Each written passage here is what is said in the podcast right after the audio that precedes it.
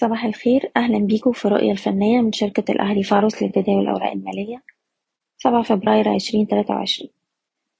شفنا امبارح المؤشر بيواصل ارتداد للجلسة الثانية على التوالي، قفلنا عند أعلى مستوى في الجلسة عند ستاشر ألف خمسمية سبعة وتمانين، لكن الارتداد واضح بأحجام تداول منخفضة نسبيا، وده بيعكس ضعف القوى الشرائية في الوقت الحالي، لكن مازال لسه عندنا فرصة لاستمرار محاولات الارتداد واختبار مستويات المقاومة اللي هتكون عند ستاشر ألف سبعمية خمسة وخمسين ويليه مستوى سبعتاشر ألف نقطة، وده بيمثل نسبة ارتداد واحد وستين في المية من التراجعات الأخيرة اللي حصلت اللي كانت في حوالي ألفين نقطة.